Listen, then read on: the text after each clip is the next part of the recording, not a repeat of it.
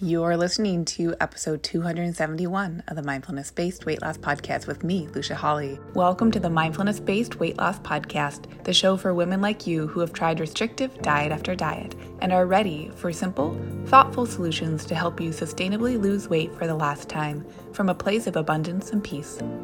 If you're looking to end the yo yo of comfort eating and rigid weight loss protocols and instead step into living your life mindfully on your terms while losing weight in the process, you're in the right place. Hello, hello, party people. Welcome to the show. When this episode airs, I will be up at my family cabin. And you guys, oh my gosh, I am so, I have no idea what it's going to be like. Our family cabin is in a remote area and it's actually in Canada. It's near Minnesota, which is where I now live, if you do not know that. Where I grew up, so it's where my family lives. We live in Minnesota. And we haven't been, this was a family cabin that we went to like every single year of my childhood. It is very near and dear to my heart. It is just a, the most magical place. And we haven't been up there since 2019. Oh my gosh. The first couple years of the pandemic, as American citizens, we weren't able to cross over into the Canadian border um, because of, you know, pandemic protocols. So we didn't go those years. And then last year, the water. we were ready, set to make it happen. The water levels were too high to boat. And in order to get to our cabin, you do have to boat under some bridges. And those bridges, there wasn't enough clearance because the water was so high to be able to boat under them. Isn't that wild? Uh, so we didn't go last year, and now we can go this year. And so it's been four years, and we don't know what it's going to be like. We think it's going to be okay. Um, but it's remote enough, you guys, that our dock floated away because the water levels were so high last year. It's in Canada above Minnesota, so it freezes for most a lot of the year. anyway, we think it's we think it's all good, but I'm just so excited to be able to get up there. Tim, my husband, has only been up one time because he came in 2019 and you know he fell in love with it for the same reasons. We all love it. My whole family loves it. So i'm just so excited to get him back there to get hazel up there because she can run around free um, be a wild creature herself. So yeah. So looking forward to that. And it's also going to you know there's going to be a lot of elbow grease that has to go into it because it just needs to get cleaned up after so many years. We'll see the condition of things. It should be fine, but as as anyone else might understand, just any uh, cabin or house that's been closed up for a number of years, you gotta clean it. Probably the mice have been having a heyday in there. so keep me posted on the condition of the house. Today's episode is about how you know, I've had this rumbling within me, and I've mentioned it here and there before about how, like, when I created that group program that I ran for three and a half years, is actually still running it. I have a little bit of time left with live coaching. Um, and of course, those who are in it, you continue to get email coaching whenever you want. And anyway, when I first created that program, that was speaking of 2019, that was in the it was in October of 2019. And I felt like I was a heathen because I was creating this program where I was telling women, listen, if you want to lose weight, you can. Now, stop apologizing for it and kind of like shit or get off the pot. you know, like either let's help you understand how to feel secure and balanced in your pursuit of this goal that you want. And if you don't want it, let others want it without judging them. Let yourself want it without judging yourself. Like the diet culture is in the thoughts that are negative about yourself and others. 2019, I felt like a radical radical woman because it felt like most of my peers in this, you know, kind of online space, especially at the time, were not say, like, they weren't talking about weight loss.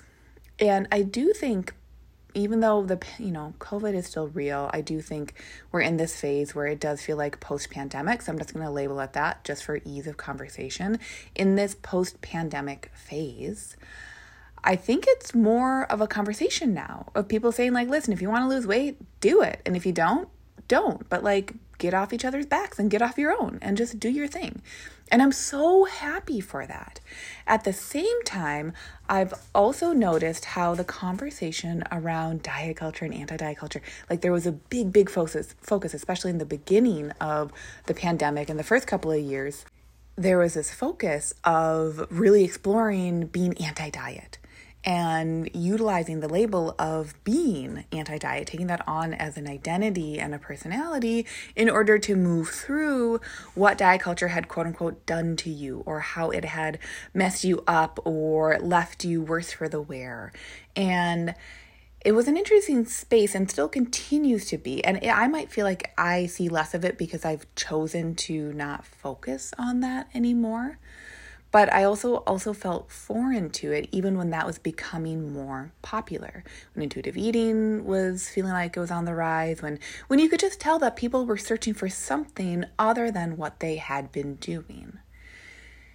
And at that point, which is now years ago, I remember being like people are still going to be going because this is just a common human pattern unless we're onto our not only onto our thinking and thoughts but onto how, that the this, the nature of thought unless we're onto ourselves it's human nature to try to hang our hat on a strategy a tactic a way of life or what other people say I remember the first few years of really telling people in Lean Liberated, and I talk about this with my clients now, but it's just, you know, that was like a group program and it was like a very specific group program. And right now I'm just working with clients one on one.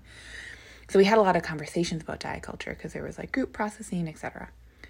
And and I remember being upfront and open with clients, and actually we do really do talk about this still one on one. But in those group conversations, I really remember plenty of times having the conversation of like, it's okay if you came to this program telling yourself, like, have, you know, seen my marketing saying this is not a diet, I'm not telling you what to eat, but we're looking at how you think. It is okay, it is normal if you come to a program that even is telling you up front, this is what we are and aren't doing. It's okay if you come to it wanting and expecting a diet. It was a normal part of the processing, and still, quite frankly, is to come to something new with the best of intentions and still have your old habits. like trailing along behind you like little ducklings. you guys, that is 100% human and normal.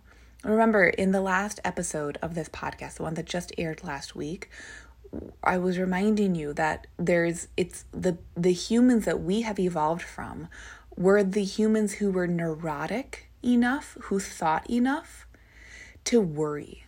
Because that got them a little bit further ahead than the humans who didn't. You didn't get eaten by a tiger if you were worried about eating being eaten by a tiger. But the beauty of the evolution of our wonderful ancestors is that they've gotten us to this time and place where most of us are quite safe. Most of us are not going to be eaten by a tiger. However, our nervous systems are still primed to do a lot of thinking and do a lot of thinking, especially when we're stressed.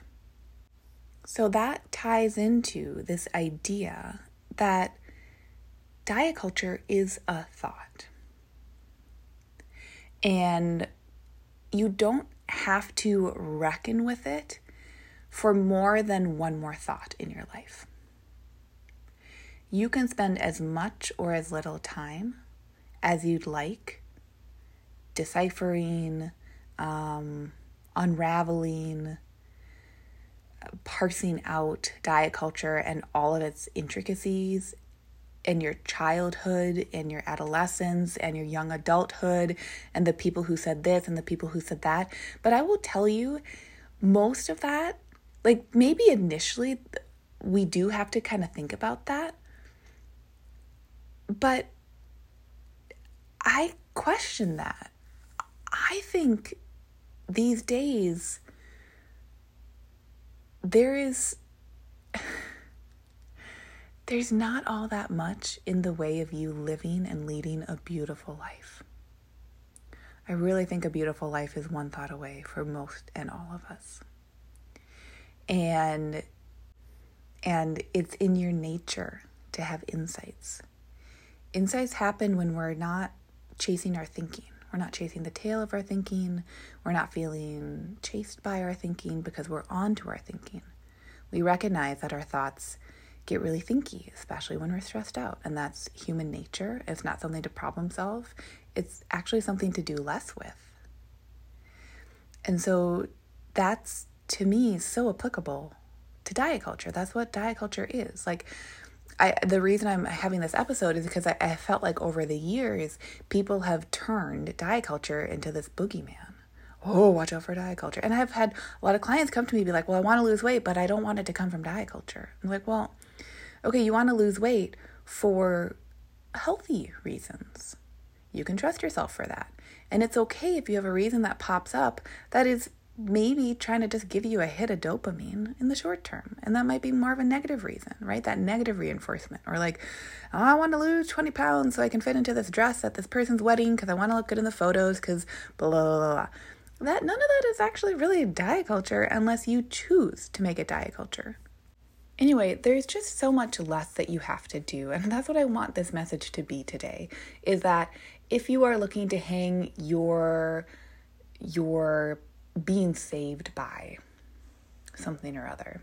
If you want to hang your hat onto um, the structure that's going to save you, the phrase that's going to save you, the coach that's going to save you, the uh, I don't even I don't even know I don't even know, and I I do think that that is part of culture at large, uh, and maybe that ties into some facets of different religions. Um, I'm not religious. I did not grow up religious. So m- maybe I, I feel like a foreigner to those concepts because I am. And maybe that's more part of the conversation is that for other cultures or people who have dipped into or been part of those cultures, maybe is there is an assumption that something out there is going to save you if you are good enough, if you strive, etc. And I suppose what I'm saying here today, and I know religion can be a touchy subject, so I'm being very vague because it just, to me, it is vague. It, what can be useful when you are feeling stressed out about diet culture? If you are doing something that might uh, be pro diet culture or might be uh, anti diet culture, is really what is the nature of your thinking? Are you taking it really personally? the freedom, the liberation. Remember that group program I was mentioning was called Lean and Liberated. It was about losing some weight and liberating yourself from all the negative thinking in the process. Now, liberating yourself from negative thinking doesn't mean that you don't have negative thoughts, it's just that you don't take them personally. And that also doesn't mean that you're not going to not be a caring, loving person who's intentional and aware. Because also, I think a lot of women really stress themselves out and they're like, well, but if I don't worry about this or that, I'm going to be mean or cruel or not caring to others. That being not caring is not the opposite of like not taking your pers- your thinking personally. not taking your thinking personally just means that you see thoughts as neutral and then you go along with what you choose for yourself you just allow the thoughts to come and go instead of clutching on to them or trying to like drop them because they feel too spicy or whatever it might be. The same applies to diet culture. So if you're out there and you're looking to lose weight, remember weight loss is neutral. It is neutral. Weight gain is neutral. It is neutral. Weight gain might get to a point where it no longer aligns with your values because you might value some things about how your body can function. Same with weight loss. Weight loss might become a place where it no longer aligns with your values when you've lost enough weight, just like when you've gained enough weight. You get to have those guardrails there, those bumper rails there. That's part of this dissolving of the all or nothing thinking. Is that once you stop taking your thoughts so seriously, you'll start to see that you have common sense. As a human, you're programmed to have insights. These insights are what help you take one step and put one foot in front of the other. And insights happen even when, even when life is lifey, as my clients know, even when, even when. I've had some really fun wins from clients recently where, you know, the summertime we get together with family more often, and maybe we're traveling more or we're in shared houses versus at our homes. And, you know, it's just been really fun to hear from clients where it's like, instead of us trying to strategize up the wazoo of like, okay, you're going to be out of your house, you're going to be with, you know, uh, the, these family members who eat differently than you, it's like, why don't you just like if there's that like just don't stress. And if you do get stressed, don't worry. Don't stress about your stress because probably it's just going to be a little bit of common sense that's going to support you the most. And you can do some common sense thinking ahead of time, right? You might already know from your current life that having protein based snacks packed that are shelf stable really helps you. It really helps you because the other foods that are available, well, they might be more hyperpalatable, and hyperpalatable foods are typically combinations of carbs and fats. So that means you probably got the carbs and fats covered, and maybe your common sense will kick in when you get less stressed out about being a perfect eater. And you'll just like pack some protein. And and then it's just like, well, what proteins do I like? Oh, yeah. Maybe they are the shelf stable ones, but also maybe I want to buy a carton of eggs and hard boil some goddamn eggs. As well, our common sense can come after the fact once we've moved through experiences, right? Like in talking with some of my clients, a couple of them, again, have hung out with family members, and sometimes the family hangs are great, and sometimes they're more, you know, the 50 50 of life being lifey and family members being family members, and they're a little bit more stressful, and that's okay. But instead of having to dig into why is it like that? How can it be? How can it go you know, really well next time and those expectations that we place on life. Instead of that, I think one of the best things is to release from our thinking of saying, like, yeah, that was kind of stressful. I did do the best I could. Not in like the shrug it off, I did the best I could, but truly of being like, that was fine. That was okay. There's less of that, like, um, holding on to. I'm just going to use the word expectation again because I do think that that is really pertinent when it comes to weight, weight loss, etc. Being a perfect eater is not going to get you very far in life, okay? But being someone who allows their human nature to fully express itself, meaning you know that your insights will come because they're natural to you. You know your baseline is health and wellness. That's the funniest thing about diet culture. Funniest thing about diet culture, which is a thought that there is a diet culture. Diet culture to me is just a set of negative thinking, negative thoughts. And people can perpetuate them because they can make them into phrases or, again, those societal expectations often placed on women, but also placed on men because we're all humans. And a lot of us think that we are individual when we have negative thoughts about ourselves. That's some, one of the more fascinating things about um, being a coach is that since I've been doing this for almost a decade, a lot of people think that their negative thoughts are unique. They're not. They're really not. It's one of the most human things and one of the most humane things to realize that your negative thinking, everyone has it because it's part of human nature. And negative thinking kind of woos you into believing that it's a problem to be solved because that is negative thinking. the irony is thick, thicker than a stick of cold butter.